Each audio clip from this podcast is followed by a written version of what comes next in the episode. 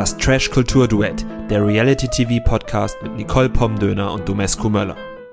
Hallo zusammen, da sind wir wieder. Es ist die mittlerweile 15. Folge vom Trash Kultur Duett Podcast und ich bin immer noch Domescu Möller und neben mir sitzt meine Frau Nicole Pomdöner. Hallo. Wir haben heute, das äh, nehmen wir vorweg, einiges vor. Erst sprechen wir über die deutsche Version vom Squid Game Couple Challenge und später kommen wir noch auf die ersten 30 Minuten von Bachelor in Paradise zu sprechen und ich denke mal, das ist nicht überraschend, so wie ich jetzt schon klinge, darauf bin ich besonders heiß. Wie geht's dir? Wir haben jetzt wirklich wieder richtig gute Laune. Also alle, die unsere letzte Folge gehört haben, die haben wahrscheinlich mitbekommen, dass da die Stimmung nicht ganz so gut ist, weil Couple Challenge halt, ich sag mal vorsichtig, nicht mehr ganz so viel Spaß macht. Ich meine, wenn ich GZS-Set will, dann gucke ich GZS-Set, aber halt eben nicht Couple Challenge. Aber es gibt wieder Licht am Ende des Tunnels und zwar Bachelor in Paradise. Ja, das einzige BIP, das mich interessiert. Oh. Aber dennoch wollen wir anfangen, wofür wir bezahlt werden. Nein, uns bezahlt leider niemand, aber dennoch fangen wir mit der Couple Challenge an. Das ähm, haben wir euch ja schließlich versprochen. Und das war besser als die letzte Woche. Oder siehst du das anders? Mm ja, ja. Also es war ein bisschen spannender, weil es jetzt auch wieder eine Challenge gab und die ganz lustig war. Also die Challenge hat es, glaube ich, ziemlich aufgewertet. Ja. Der komplette Rest, der war ähnlich deprimierend. Das stimmt, weil irgendwie, ja, es wurde halt weiter von Christine und Valentina auf Gina rumgehackt. Es wurde weiter von den beiden manipuliert und ja, ansonsten war gar nicht viel, oder? Nö, also wir haben ja auch letztes Mal schon das böse M-Wort Mobbing in den Mund genommen und ich glaube, dieses also wenn wir es da nicht schon getan hätten, hätten wir es jetzt dieses Mal auf jeden Fall gemacht. Christina und Valentina hetzen wirklich sehr offensichtlich und auch sehr präsent, ohne das zu verstecken, gegen vor allem Gina. Und Cedric ist da eher so Beiwerk und hetzen inzwischen halt eben auch die anderen Teilnehmenden gegen Gina auf. Und auch das scheint das zu funktionieren. Sehr offen. Genau, und das scheint zu funktionieren. Und jetzt haben wir halt eben diese Gruppendynamik, die nicht gut ist und nicht gesund ist. Und Couple Challenge befeuert das Ganze noch, indem es nämlich eine sehr ein, ein sehr, sehr unnützes Ranking-Spiel gab, bei dem am Ende Kaffee gewonnen werden konnte, aber es war überhaupt nicht klar, wofür das jetzt gewonnen wird, weil die haben, also es gab ja kein richtig oder falsch. Ja, die mussten halt einfach nur das, äh, um es nochmal anzufeuern. Und eigentlich hatte ich mich ja gefreut, weil es irgendwie so einen Brief gab und da auch irgendwas von, naja, da fehlt immer noch Geld stand. Aber darum ging es dann am Ende gar nicht. Und ich verstehe nicht, warum die Produktion sich das entgehen lässt oder wofür die Produktion sich das aufhebt, das zu verkünden, wer es denn gewesen ist. Ich habe ja eine Theorie, die Produktion findet's geil. Also die sind, glaube ich, große Valentina und Christine-Fans. Ähm, die sitzen da und schauen, wie der Funke sich ausbreitet, wie die Flammen langsam höher schlagen. Und weiß ich nicht, vielleicht haben sie auch Angst, dass das Format ansonsten nicht funktioniert, nicht genug Reichweite bekommt. Aber ich habe das Gefühl, dass die Produktion das halt dann ähm, insofern schon ganz gut unterstützt. Ne? Also jetzt auch mit diesem Ranking Ranking-Spiel. Es ging halt immer darum zu bewerten, zum Beispiel, wer ist die eifersüchtigste Person, wer würde am ehesten die Karriere pushen mit Hilfe eines Skandals. Und es waren halt alles so ganz provokante Fragen und die Teilnehmer mussten sich halt gegenseitig ranken, wer dafür halt am ehesten in Frage käme. Hm, vielleicht hat die Produktion aber auch nur nicht damit gerechnet, dass äh, Valentina und Christine da so stark sind. Die, vielleicht hat die Produktion halt eigentlich den beiden auch ein mitgeben wollen dass die immer hinten landen, aber die waren einfach so laut, so präsent, haben die ganze Zeit so viel geplappert, dass sie am Ende sich damit durchsetzen konnten, immer Gina nach hinten zu setzen. Und haben es auch damit geschafft, dass die anderen Teilnehmenden das eben anders wahrgenommen haben. Also Christina und Marco, über die wir ja heute auch noch mal ein bisschen länger sprechen wollten, die hatten eben den Eindruck, dass Hedrick und Gina am meisten geredet haben und am meisten abgelenkt haben. Dabei waren die halt durchgehend in der Defensive, weil sie so von Gina, äh, von, von Christina, Christine, oh mein Gott, und Valentina angefeindet wurden. Und ich meine, es war zum Beispiel auch eine, ein, eine Ranking-Frage drin, wer hat den schönsten Arsch? Und ich meine, da musst du noch nicht mal so eine Mobbing-Situation im Haus haben, aber da, natürlich ist das Body-Shaming, weil du hast halt immer Leute, die halt hinten in der Rangliste stehen. Und natürlich fühlt sich das dann scheiße an. Also ich verstehe halt wirklich nicht, warum man das macht, wenn nicht, um die Stimmung halt noch mehr zu verschlechtern und ja, einfach noch mehr Provokation herauszukitzeln. Mhm, ja, wir hatten uns ja letztens schon gefragt, warum das halt bei Couple Challenge unbedingt sein muss mit der Nahrungsmittelknappheit und warum das dann jetzt notwendig ist mit dieses Ranking-Spiel. Das hatten wir auch bei Kampf der Reality Stars und da, ja, da hat ein Cosimo mal seine Socke aus der Unterhose geholt, aber ansonsten haben die das schon ganz gut vertragen. Natürlich wird da ein bisschen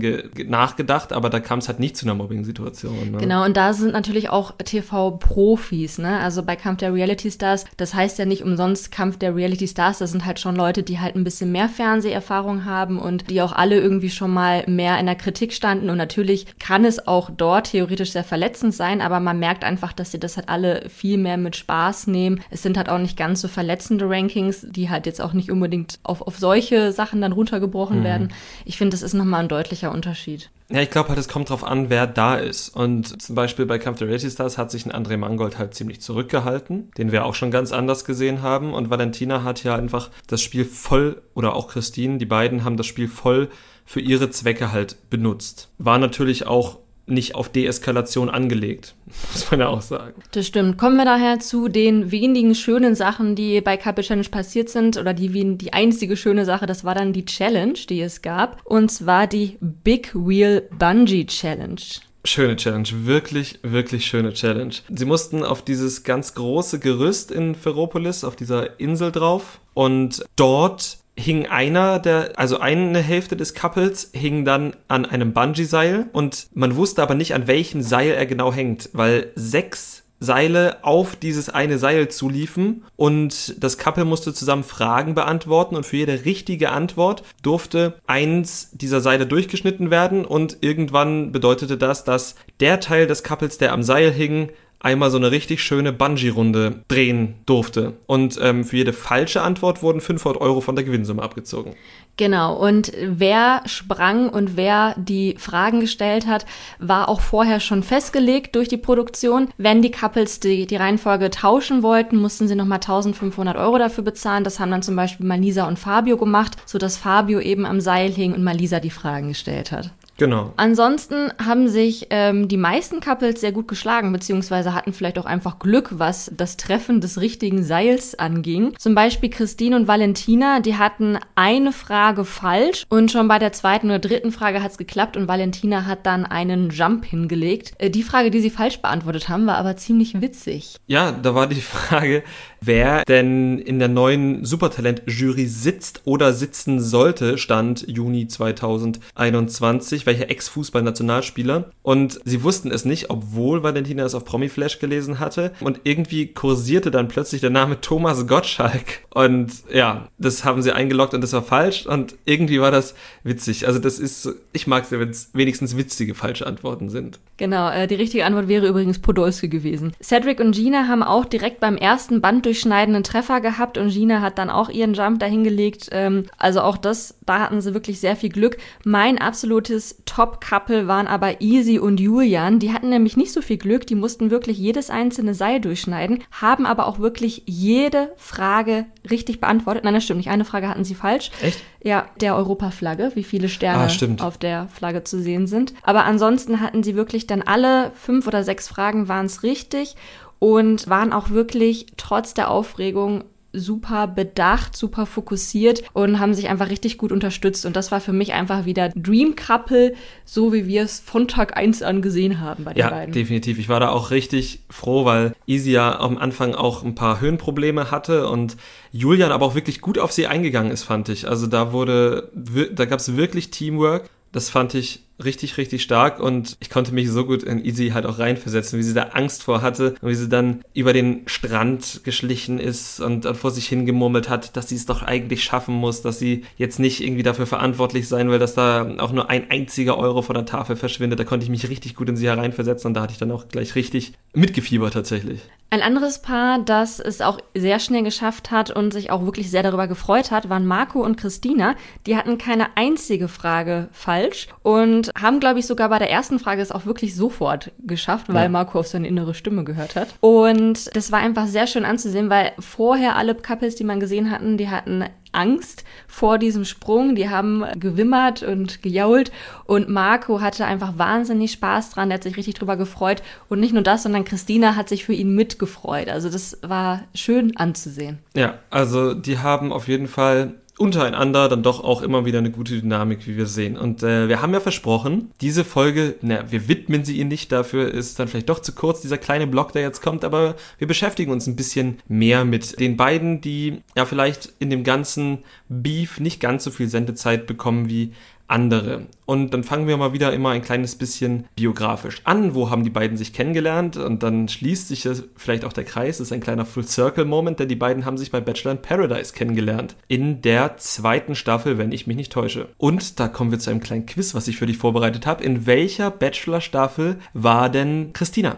Oh mein Gott, ich würde sagen, sie war bei Daniel Völz. Nein. Noch ein Versuch? Sie war bei, Gott, wie heißt er nochmal? Sebastian Panek. Nein, auch der ist es nicht. André Mangold wäre es gewesen. Ach, krass. Da wäre ich nicht drauf gekommen. So, und dann, du kannst dir denken, was die zweite, der zweite Teil meines kleinen Marco und Christina Quizzes ist. In welcher Staffel war denn Marco? Ah, die habe ich auf jeden Fall gesehen, die Staffel, in, in die er war. Und ich habe nicht alle gesehen, deswegen würde ich sagen Jessica Paschka. Und das ist korrekt. Uh. Also 50-50, das ist schon mal ganz gut. Ich würde sagen, wir verlieren nur 1500 Euro dafür. nee, genau. Ähm, daher kennen sich die beiden von der Bachelor in Paradise Staffel. Und was wir noch zu denen sagen können, ist, Marco war seither auch beim Dschungelcamp, ist leider als erster ausgeschieden. Christina hat ihn dort aber begleitet als Begleitperson. Und die beiden machen eigentlich ganz unterhaltsam Instagram-Content. Jetzt nicht äh, super kreativ, aber halt irgendwie so, dass man das beim Durchschauen immer gerne da dran bleibt und sich anschaut. Und sind die nicht auch irgendwie verlobt oder so? Oder die hatten doch so eine ganz tränenreiche Trennung und sind dann mal wieder zusammengekommen. Genau, ich glaube, sie waren vorher verlobt, waren dann eine kurze Zeit getrennt, aber sind glücklicherweise wieder zusammen. Und wenn wir sie so in der Show sehen und auch auf Instagram, finde ich, ist das eine sehr gute Entscheidung der beiden gewesen. Finde ich auch. Ich finde, die passen ganz gut zusammen. Die haben noch so ein paar Dinge, die sie lernen müssen. Zum Beispiel, dass auch Frauen sich durchaus mit Werkzeug oder Baggern auskennen können. Das hatten wir ja schon in der letzten Folge. Ja, und ich glaube, diese Folge, die Challenge hat das auch nochmal so ein bisschen befeuert, die Frauen- und Männerklischees. Denn die einzige Frage, die sie bei der Challenge hatten, da ging es darum, wann die nächste EM ist oder WM. WM. Oh, ja, da, so geht's weiter nämlich. Und ja, genauso wie Christina wusste ich es nicht, aber der Mann, der Marco, der wusste die Antwort. Das stimmt, aber in dem Fall wusste sie es ja wirklich nicht. Das stimmt. Wer auch einige Fragen nicht beantworten konnte in der Challenge, das waren Waldet und Waldrina. Unsere beiden Wallis. Aber die waren trotzdem irgendwie zuckersüß dabei. Sie waren zuckerzuckersüß dabei. Man hat Waldet angesehen, dass er 500 Tode gleichzeitig gestorben ist. Er war blass wie unsere Wand und die ist wirklich ganz schön mhm. weiß. Ja, und ähm, sie haben auch leider wirklich nicht viele Fragen richtig beantwortet. Ich glaube, sieben Fragen wurden gestellt. Zwei haben sie richtig beantwortet nur und am Ende durfte Waldrina einfach Seil um Seil durchschneiden, weil es einfach keine Fragen mehr gab und sie halt dann insgesamt 3500 Euro damit verloren haben. Das war die Höchstsumme, die man verlieren konnte. Man muss aber auch dazu sagen, dass die beiden wirklich schwierige Fragen hatten. Im Vergleich schon, ne? Ja, also zum Beispiel war eine Frage, wie viele aktive Instagram-Nutzer weltweit es gibt. Und da frage auch ich mich, woher soll man das denn wissen? Ja, also das liest man ja halt wirklich nicht oft. Man kann es auch, man kriegt es beim Start der App nicht angezeigt, so und so viele Leute nutzen Instagram. Das ist jetzt wirklich nicht allgemein Bildung, zumal es sich ja auch täglich ändert. Wahrscheinlich auch das. Dann hatten die auch noch die Frage, was denn die Hauptstadt von Bolivien ist. Und ich nehme an, es gibt sicher unter euch Leute, die wissen das einfach so aus dem FF. Ich persönlich wusste es auch nicht, weil Drina wusste nicht mal, wer oder was Bolivien oder Bolavien oder Bolovien ist. Ja, und ich wusste nur, dass es nicht La Paz ist, aber Mehr wusste ich auch nicht. Genau. Die beiden waren also das Loser-Couple, haben es aber mit Fassung getragen. Ich glaube, Waldets größte Sorge war auch nicht, dass sie Geld verspielt haben, sondern dass sein Mageninhalt flöten geht. Was er möglicherweise auch gegangen ist, wir wissen es nicht genau. Er hat auf jeden Fall am Seil hängen ganz schön gewirkt. Aber es war einfach trotzdem schön mit anzusehen, wie die Dynamik zwischen den beiden dann halt war, nachdem er wieder festen Boden unter den Füßen hatte. Genau. Das Ende der Folge, um das auch noch einmal ganz kurz zu besprechen, gibt leider nicht sehr viel Hoffnung, dass die nächste Folge Couple Challenge irgendwie angenehmer oder spaßiger zu schauen wird. Denn zum Ende hin der Folge hat man gesehen, wie Gina und Cedric ausgerechnet mit Christine gesprochen haben. Ausgerechnet ihr haben sie hochgerechnet, welches Couple denn jetzt am meisten Geld verloren hat, was eben mal Lisa und Fabio waren, jetzt insgesamt auf auf alle Challenges bezogen. Und so haben sie natürlich vor Christine dieses, ja, die, diese Theorie befeuert, die es schon mal gab, dass sie als Freunde von Malisa und Fabio auch bereit wären, Malisa und Fabio rauszuwählen. Und das war ja klar, dass Christine das weitererzählen wird. Ja, und wie gesagt, Malisa ist ja auch so naiv, so haben wir sie kennengelernt, dass sie natürlich da auch nicht trennen wird. Und was ich mich immer frage, ist, was denkt, was geht Malisa jetzt durch den Kopf, wenn sie das sieht? Wie ja auch Christine und Valentina darüber reden, dass sie sie ja nur um den Finger wickeln wollen. Also Malisa muss sich halt in jeder Folge von allem und jedem verarscht vorkommen. Also wie, das finde ich halt, das ist auch anstrengend. Ich hoffe, dass sie halt mittelfristig auch mal daraus lernen. Das wäre ihr zu wünschen.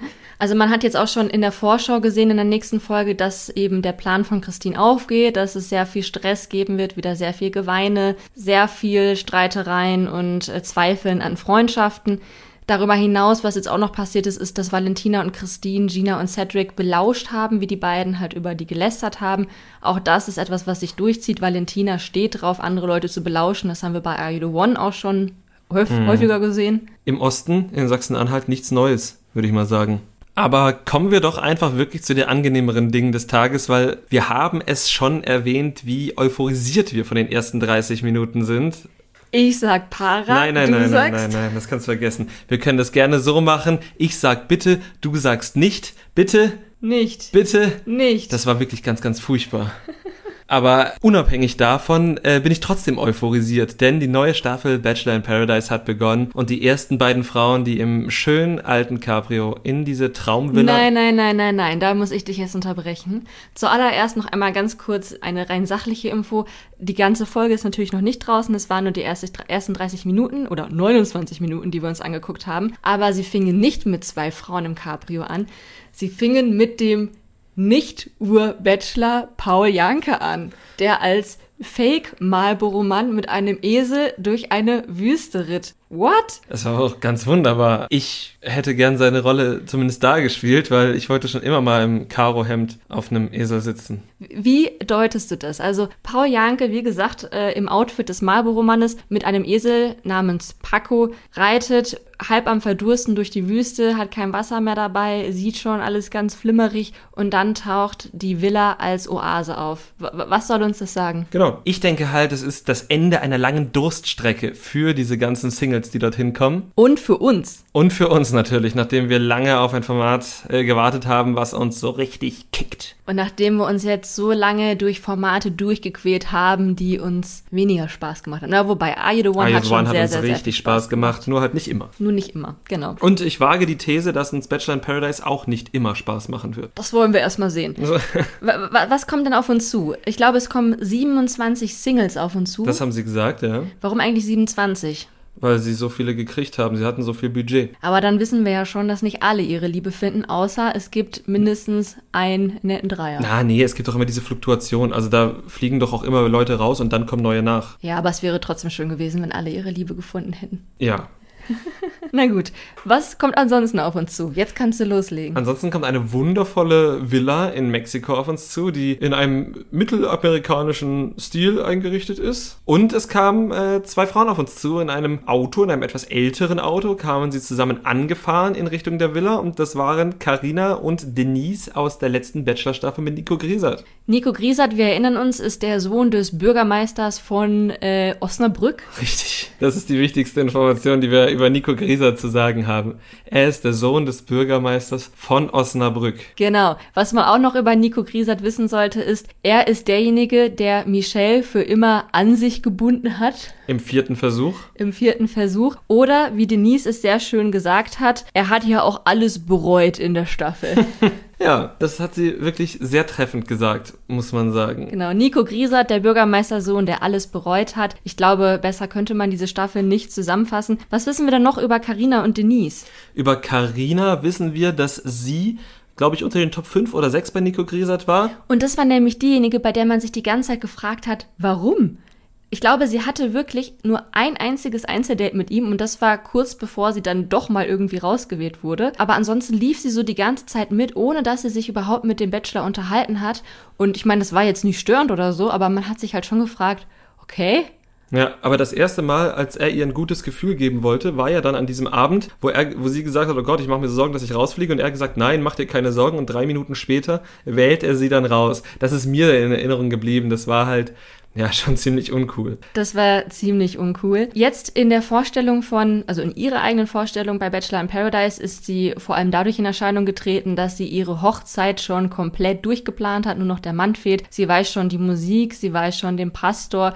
Ich glaube, sie hat alles schon geplant und ich meine, ne, darum geht's ja auch bei der Hochzeit nicht, dass man jetzt gemeinsam aus Liebe sich den Tag ausmalt, wie er für das Paar am schönsten ist, sondern so, wie sich das Mädchen es schon seit ihrer Kindheit anhand vieler Disney-Filme und romantischer Filme ausgemalt hat. Ja, und was ich schön fand, ist, dass sie auch schon weiß, was er anzieht. Das fand ich gut. Aber sie hat uns nicht verraten. Also wir wissen jetzt nicht, was er anzieht, aber finde ich gut. Ja, also ich wünsche ihr sehr, dass sie den Mann findet, der keine Ansprüche an die Hochzeit stellt und weiß, das ist ihre Show, die da abläuft. Dann gab es noch Denise. Oh, und Denise hat in ihrer Vorstellung, oder wollen wir erstmal sagen, was sie beim Bachelor ausgemacht hat? Was hat sie beim Bachelor ausgemacht? Beim Bachelor hat sie ausgemacht, dass sie den ersten Kuss auf Rügen bekommen hat, den die Produktion ja sowas von provoziert hat, nachdem sie da oben lagen und dann auch noch das Feuerwerk losging. Also, bitte. Das war ein bisschen billig. Aber gut. Es hat nur noch gefehlt, dass die Produktion sie aufeinander geschubst hat. Und genauso freiwillig scheinen die beiden den Kuss dann auch wahrgenommen zu haben. Vor allem er, der Nico. Das war nämlich genau das, worauf Denise angespielt hat, dass er äh, nicht nur den Kuss bereut hat, sondern dann irgendwie auch alles andere in der Staffel. Ja, die Siegerin und das Rauswerfen und überhaupt. Also wir wissen ja, wir haben es ja alle gesehen. Was mich dann aber sehr beeindruckt ist, und zwar hat Denise sich in ihrem Einspieler ein Bier geöffnet, und zwar mit dem guten alten äh, Hackentrick. Man legt zwei Bierflaschen mit den Kronkorken aufeinander und kickt dann von unten gegen die untere Flasche und schiebt damit den Kronkorken der oberen. Das hat mich schon angemessen beeindruckt. Ja, ich glaube, die kann was, ne? Mir ist auch aufgefallen, dann gerade auch bei dem, wie sie halt vorgestellt wurde, dass bei der Staffel Bachelor hat, ist sie bei mir nicht gut weggekommen. Also als ich sie gesehen habe, habe ich, hab ich zuerst so ein leicht negatives Bild von ihr gehabt und ich konnte gar nicht genau einordnen, weswegen. Wahrscheinlich, weil sie halt irgendwie schon so ein bisschen cringy rüberkam mit diesem erzwungenen Kuss und dann wollte sie das irgendwie nicht akzeptieren, dass er das dann too much fand und so weiter. Und dann habe ich mir jetzt aber nochmal gedacht, ja Moment, wir müssen uns natürlich auch alle vor Augen halten, beim Bachelor oder auch bei der Bachelorette, da soll das ja so sein, ne? Da soll der Bachelor halt immer der Ritter auf dem weißen Pferd sein, der hat keine Makel, der ist perfekt und wenn da irgendwie was komisch läuft, dann liegt das immer an den Frauen, beziehungsweise bei der Bachelorette an den Männern. Und deswegen tue ich und wahrscheinlich auch ein paar andere gut dabei, wenn man eben die KandidatInnen jetzt gerade auch bei Bachelor in Paradise hat nochmal neu bewertet und vergisst, was man jetzt schon so von denen weiß. Nicht alles, aber vielleicht so das ein oder andere und denen einfach nochmal eine faire Chance gibt. Und wir werden euch trotzdem alles erzählen, was wir über die Leute wissen, die da einziehen. Mir ist auch während ich das gesagt habe, eine andere Person eingefallen, die man im Trailer gesehen hat, der ich keine neue Chance geben werde. Wem? Sag schon mal. Man hat im Trailer gesehen, wie unser allseits beliebter Janni wieder mal eine Frau zum Weinen gebracht Oh, hat. ja. Wer ist Janni? Janni hat es wie auch immer bei Melissa ins Halbfinale geschafft. Also unter die letzten drei, wenn ich mich nicht täusche.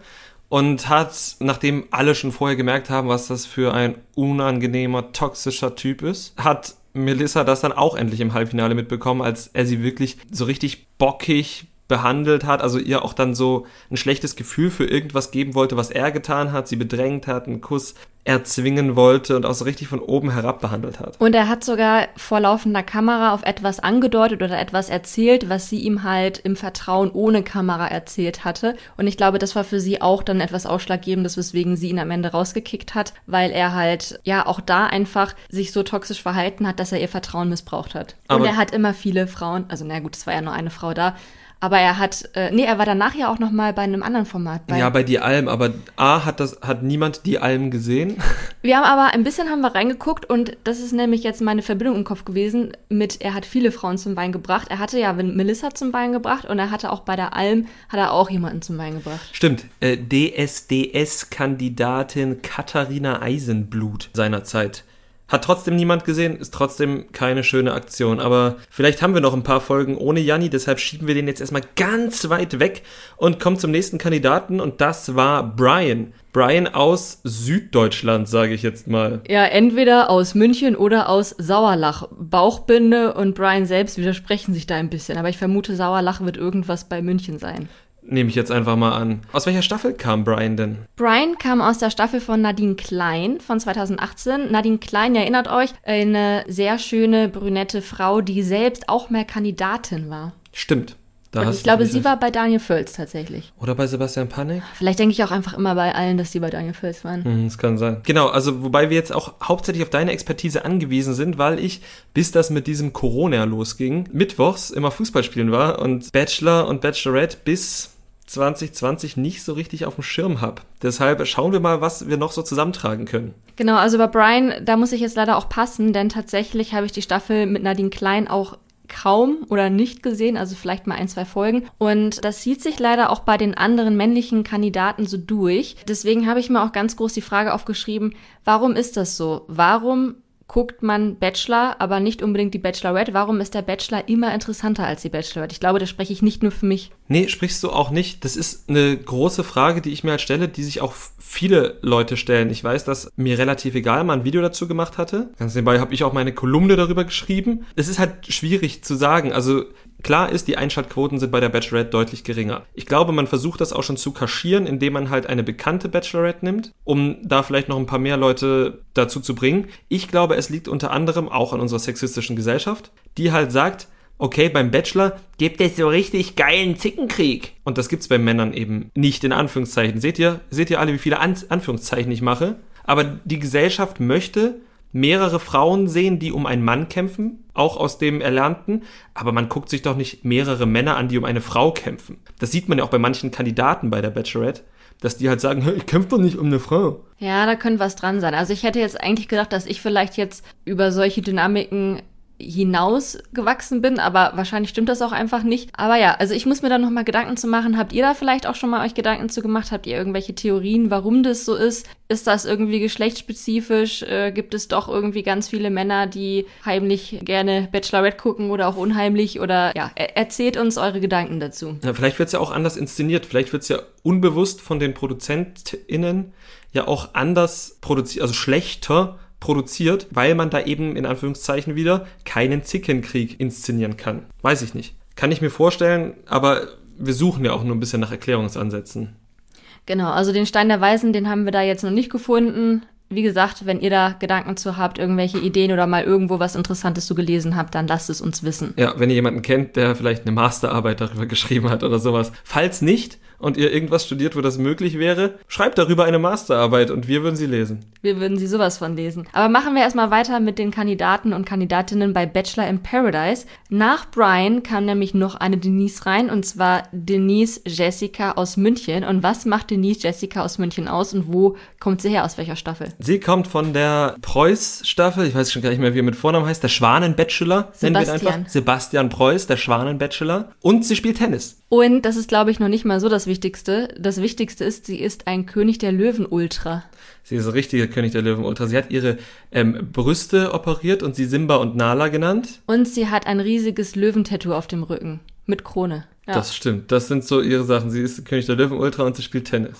Und lustigerweise war sie bisher so die bekannteste im ganzen Haus. Also sie wurde von mehreren Männern wiedererkannt, wohl auch, weil sie Tennis spielt. Also nicht, weil die die jetzt irgendwie von Tennis spielen kannten, sondern weil in der Schwan-Bachelor-Staffel sie eben auch ähm, sehr damit hausieren gegangen ist, dass sie Tennis spielt und anscheinend ist das hängen geblieben. Ja, und ich muss halt ganz ehrlich sagen, was ich richtig schlimm fand, ich bin ja jemand, der wirklich gerne Tennis guckt und sie hat halt gesagt, dass ihr Vorbild immer schon Anna Konikova gewesen ist. Und jetzt weiß ich natürlich, viele Menschen kennen Anna Konikova. Sie ist wahrscheinlich eine der bekanntesten Tennisspielerinnen der letzten 15 bis 20 Jahre. Und das nicht nur, weil Haftbefehl ein Lied über sie gemacht hat?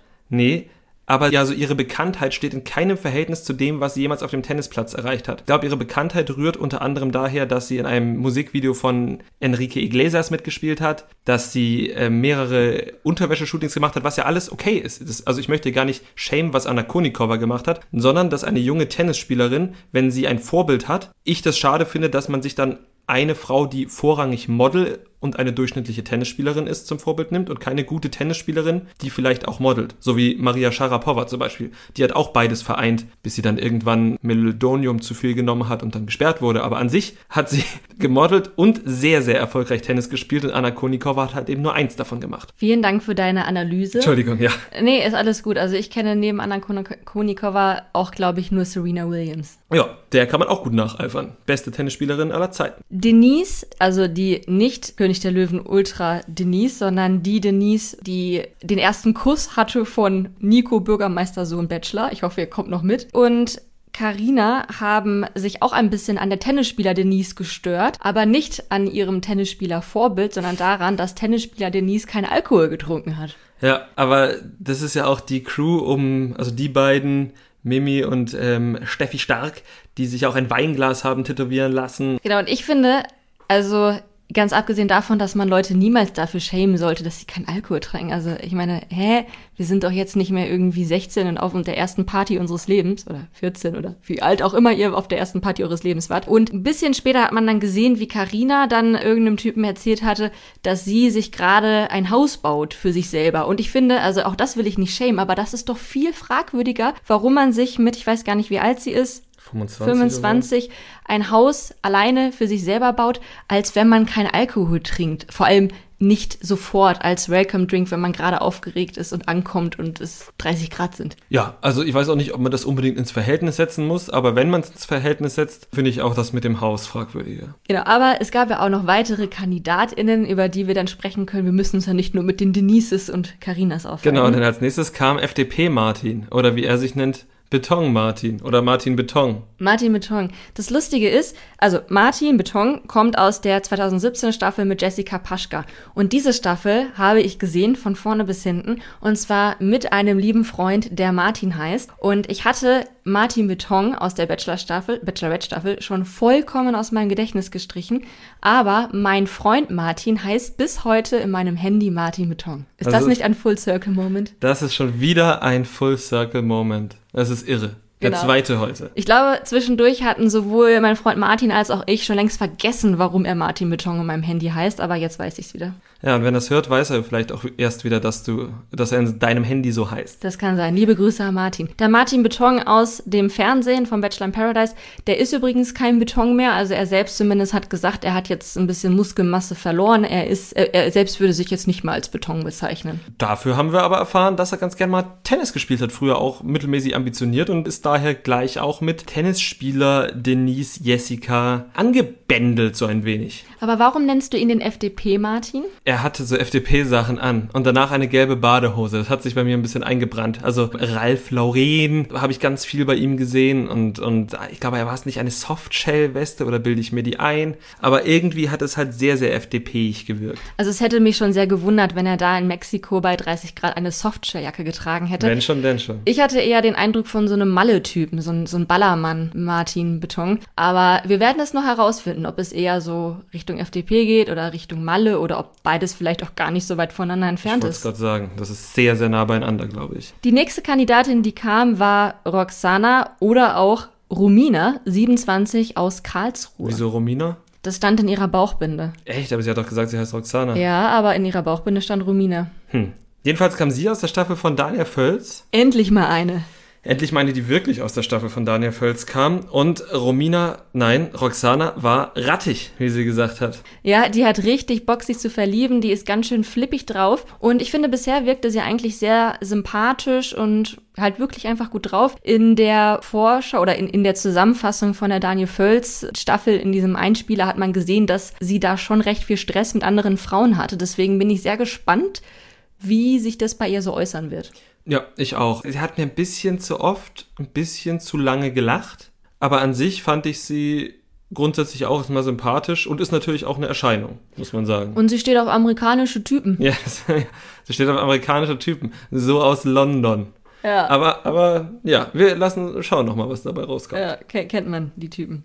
Als nächstes kam mein persönliches Highlight, Lorik. Das war, also wenn man jetzt mal wirklich nur nach der Optik geht, meine Fresse ist Lorik ein heißer Typ. Lorik ist 24 und aus Mannheim und hat wahrscheinlich die schönsten Haare der Welt. Ja, definitiv. Ich habe mir, kannst du es erkennen, ich habe mir auch aufgeschrieben, hot, hot, hot oh bei ja. Lorik tatsächlich. Oh ja, fehlen nur noch die Ausrufezeichen. Ja, also ähm, wirklich, also er hat wirklich schöne Haare und den wohl kürzesten Bachelorette-Auftritt aller Zeiten. Das würde ich nicht sagen. Ich glaube, wir haben gleich noch einen Kandidaten, der noch kürzer in der gleichen Staffel das war. Stimmt. Lorik war in der aktuell zu sehenden Staffel von Maxim, die jetzt also 2021 kam. Und er kam in Folge 3 mit einem James Bond-Auftritt und er ging in Folge 4. mit einem James Bond-Auftritt. Das war einer der, äh, war, ein, war, war ein guter Gag, fand ich gut. Hat zu seinen Haaren gepasst. Saß on fleek. So kann man sagen. Als nächstes kam wieder eine eine wunderschöne Person, eine wunderschöne Frau, und zwar Jacqueline, 32 aus Hannover, und sie kennen wir ebenfalls aus der Nigo Bürgermeister Sohn Staffel von Anfang 2021. Ja, und auch sie war lange mit dabei, und auch bei ihr haben wir uns gefragt, wieso eigentlich? Ähm, ich glaube, sie kam aber auch erst später. Sie war, glaube ich, mm -mm. nicht von Anfang an dabei.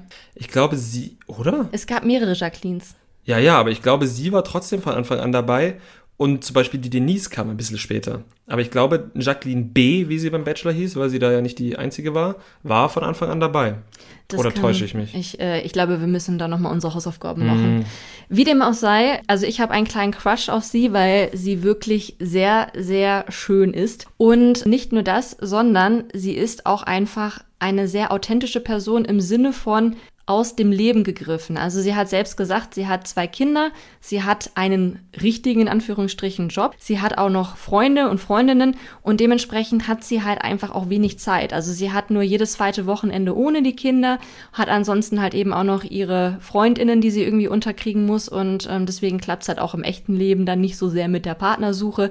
Und ich finde, dass das sie sehr sympathisch macht, weil es halt einfach ja, sich so echt und so nah anfühlt. Ich meine, jeder, jede von uns kennt solche Menschen oder man ist vielleicht auch selber so ein Mensch, der halt einfach mit dem Alltag auch mal ein bisschen zu voll ist. Das stimmt. Ich habe mir nur noch aufgeschrieben, dass er nicht gesagt hat, dass sie nur jedes zweite Wochenende Zeit hat, sondern sie ist nur jedes zweite Weekend free. Stimmt, sie ist nämlich auch noch ganz schön jung geblieben. Mhm. Mit 32 gar nicht so einfach.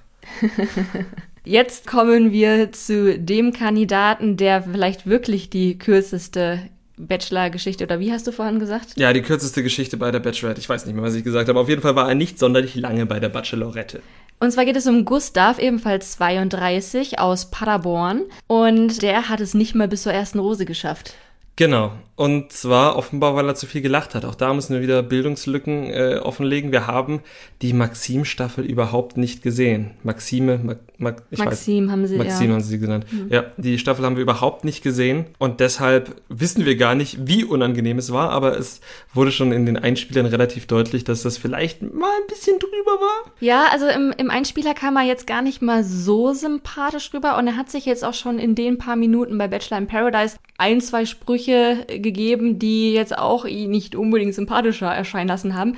Aber ich bin noch hin und her gerissen, weil er hat auch sehr viel gemacht, was wirklich lustig war. Ja, er hatte das mit Abstand unterhaltsamste Vorstellungsvideo. Also es ist wirklich, schaut es euch vielleicht auf der Instagram-Seite von, von Bachelor in Paradise an oder schaut es euch.